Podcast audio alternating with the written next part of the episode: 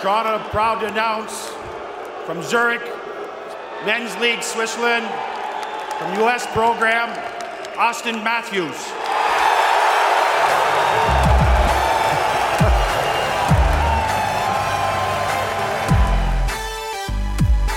Horton as strong as a bull, as everybody knows.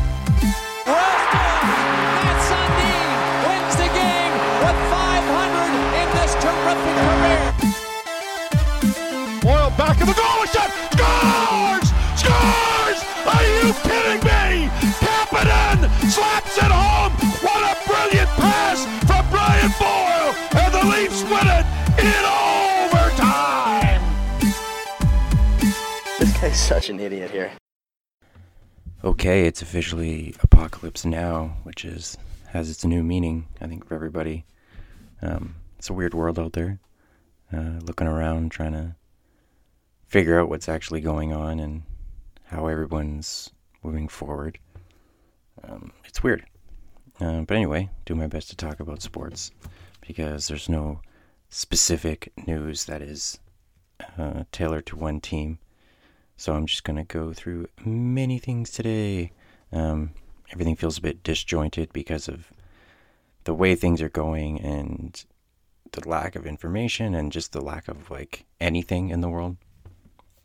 People are getting in trouble for going to the beach and hanging out with friends and all kinds of things. And I mean, I can't blame them, but it's also like, like everything's literally on shutdown. So there's just, it's almost like it's got to be like being closer to the like early 1920s or something, maybe before that, when people were on farms and just living with their families and doing their thing. Um, except now we don't have like work or like, you know, a ton of stuff to do to survive. Like you don't smoke meat for seven hours to uh, to live. Maybe that was the 1800s, but something like that. It's kind of this weird isolation with a ton to keep your mind occupied, but then almost nothing new because there's no new movies. Like there's it's it's so weird. Mm. But anyway, something that is new, um, completely unrelated. You know, it's like a slow news week when I start talking about uh, the NFL. But uh, so Brady decided to go to Tampa, which is apparently big news. I mean, I'm not that isolated from that. I mean, I know he's a big deal, and you know, the New England Patriots and all that kind of stuff. And uh, he won several championships, Super Bowls. I've actually watched a couple. But anyway, he decided to go different ways, and I think it was because of cap situation in the NFL and you know just disagreement about a one or two year contract, or maybe the, the Patriots thought that they could, uh, you know, do without him and find a different way. But it is interesting to see something like this. Um, you know, a big, long time player who, meant a lot to an organization, who made a lot of money, who's you know, a superstar in his own right. Um, moving on, and maybe his twilight years, probably in his 40s. Seems like it. Uh, it seems very similar to the Joe Thornton thing to me. The only difference is Joe Thornton doesn't have like any championships, so that's kind of a a thing and it not in his favor. But so like if you like could you imagine Joe Thornton just going to a team that wasn't relevant or as relevant or not very likely to make the playoffs or win a Stanley Cup. Like I was just kind of thinking like what if he went to like LA or something next year? Wouldn't that be weird?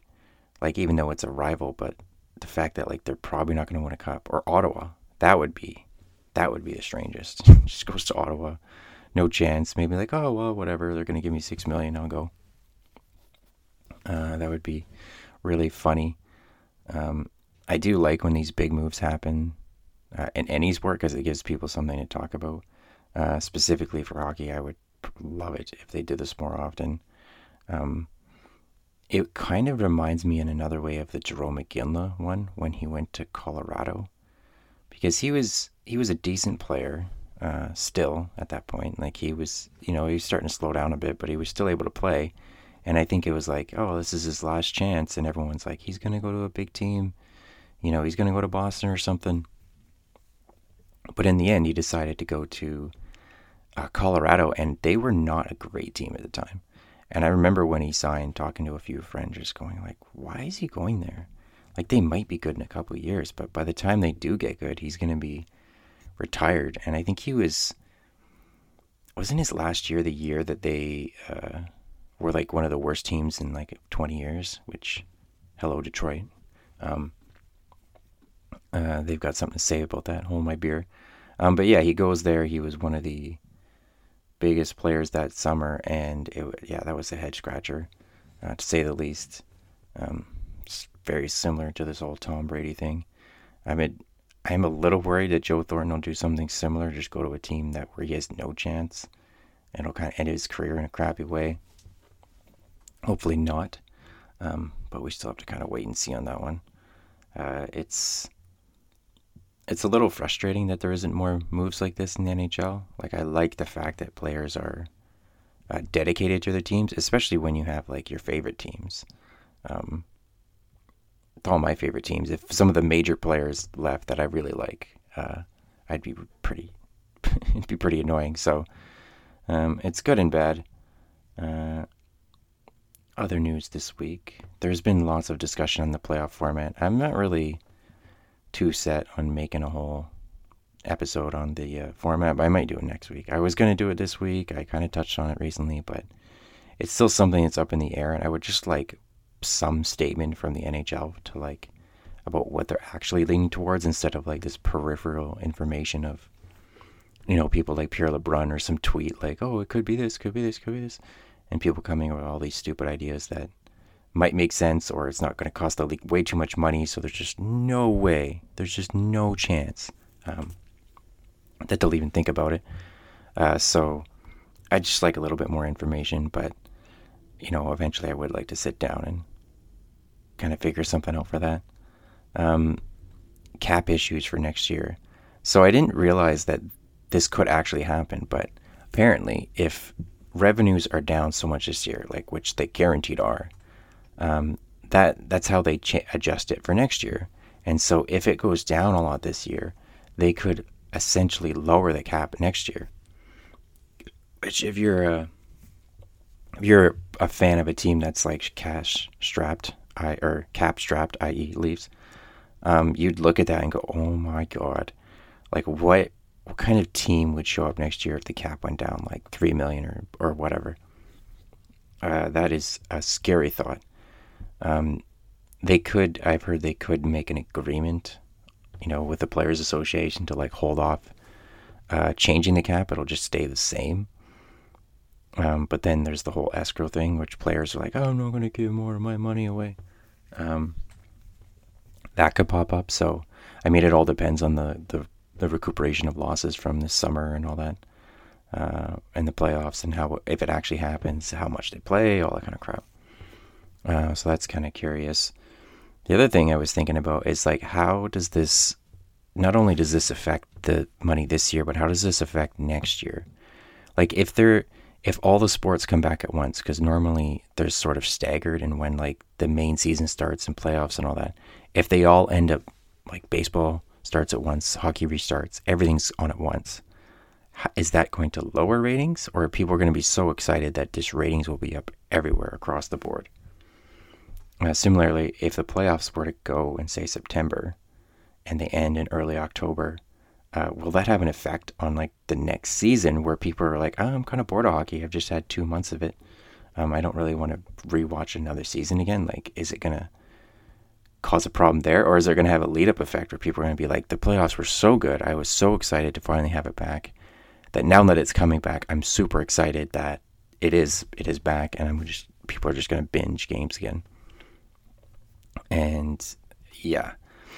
And how about the condensed schedule? If we're starting to have games from November to like the regular end of April next year, um, that will condense the schedule. So now you're going to have like way more games more frequently. Is that going to have a, a negative effect? Because maybe some people have more teams they like to watch, but now they're all overlapping all the time. Um, it's really interesting how that's going to affect the playoff format this year or the cap issues this year or sorry, for next year and the next year after that because the TV deal is supposed to kick in. So if you have these two disjointed years where things don't make sense and everything's going to be all up in the air and maybe it's a down year, uh, maybe the cap won't go up this huge amount that everybody else thought it would from the uh, reorganization of the uh, TV deal. There's so many weird implications of this, uh, not just for the NHL but globally. Um, but yeah, uh, next. Oh, recently, um, two players were uh, found to have COVID 19. Uh, and recently, uh, U.S. Senator Rand Paul was the first senator to have it. Uh, this is one of those things where it kind of worries me that if not a lot of players get it, like say only like 5% of them get it, that means 95% of them, without the avenue of a vaccine, could get it again or could actually get it, and then it'll just respread throughout the league, and then they'll have to shut down the season again. Like that seems extremely likely that something like that's going to happen, unless we have some type of I don't know, crazy measures of just locking them up in like bunkers and cells and stuff and purifying the buildings every time they come in, purelling every corner. Um, it's this whole thing is going to be a mess, to be honest. We all think it's going to be over in like five, six weeks. Like, no chance. This is going to keep boiling over because the second they open the doors and they allow people to fully circulate again, it's going to just ramp right back up unless we unless we somehow to get to case zero again uh, in like Canada and the U.S. Which how is that going to happen? Because you know, once things open up, uh, people are going to start traveling again. They're going to be like, "Well, why can't I go overseas?" Um, and they're going to just be like, "Screw it! I want to go on my trip. I'm not going to wait anymore." Uh, stuff like that is just going to fly all over the place, and then it's just going to happen right again. So get ready. This is going to be horrible.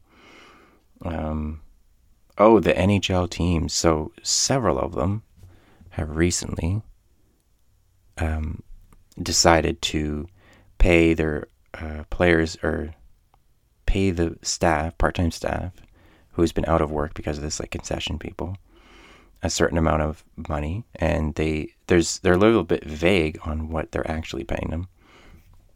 Um, the the two most notable was four actually. I'm gonna talk about uh, the two most notable though. Uh, the Bruins owner uh, was one of the last to go in, and Calgary, which was really funny. Um, so the Bruins owners like refused to pay. He was the last one after intense public pressure and their governor general uh, saying something to him. He finally decided to set up like a 1.5 million dollar fund, which, if you really think about it, that is not actually a lot of money for the situation, because I think they have over a thousand workers, and let's just say it's a thousand, just for easy easy sake of conversation. If it's a thousand, that means that's a thousand dollars per worker. Okay, so yeah. How far is that going to get them? Is that even a, a month worth of their actual work they would have gotten? Maybe it is. Maybe it's a full month of work that they could have gotten. Maybe they'll also get EI and this supplements it and it's like an extra 300 bucks a month per worker plus their EI and that's and it is enough. But it does seem like pretty low number. Um, and there's another thing. Uh, most people don't realize that the Bruins and Buffalo decided that yes, they're going to pay their workers, but they're not going to pay them until they know when the schedule is coming back. So essentially, they're not getting paid until the games start again, which is like, like, am I the only one who, who looks at that and goes, uh, what? Like, so you're not paying them. Like, you're just delaying, you're just saying you're going to. We have this fund, but we're not going to actually pay anybody until they work.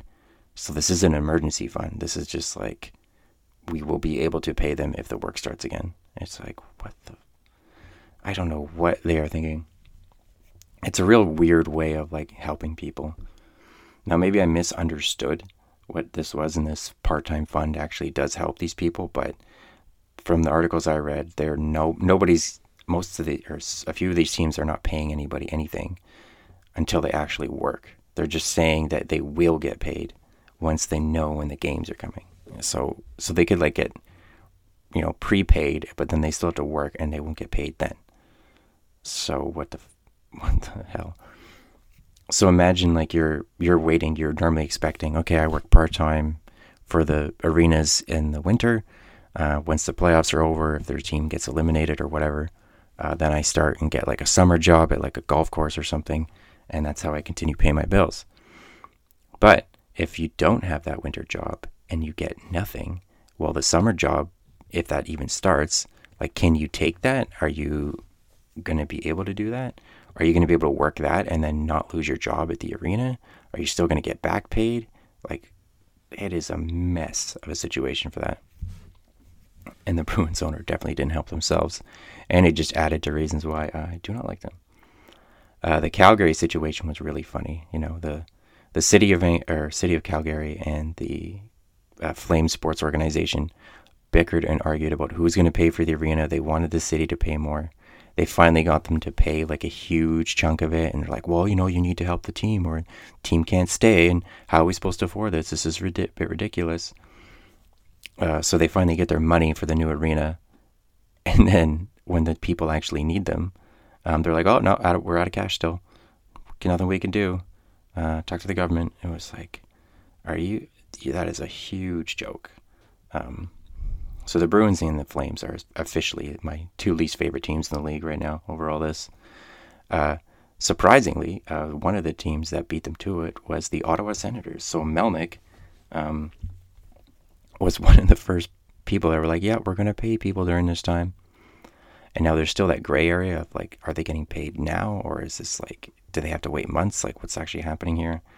Um, but yeah, it's just funny that he beat them out of all the teams. You figured they'd be last.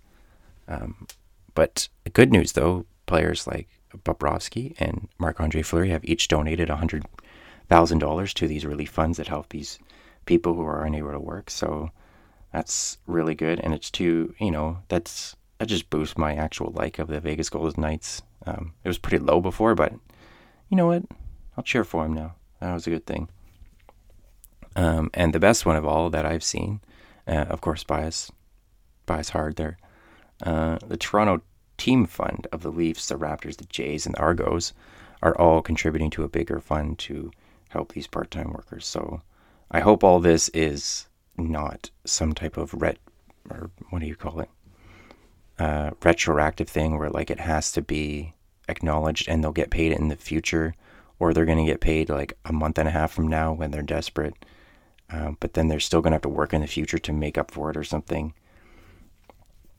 Uh, yeah, that's not really how this should work. This should be like, okay, so we're going to pay people right now um, for the t- a little bit of money, like help them, assist, and top it on on EI, um, so that they can at least live a dignified life, and then uh, once their work starts, then they'll just get paid their regular work when they come, like on top of it, not just like you you we help you now, you owe me later. Um, that's not really how this should work because it's it's not just going to mess up their financial situation now. It messes it up later if they're going to have to change their uh, work schedules for the year. Um, and most importantly, in Leafs news, Mitch Marner and Hyman are talking about that they each play PS4, or Marner said he plays PS4.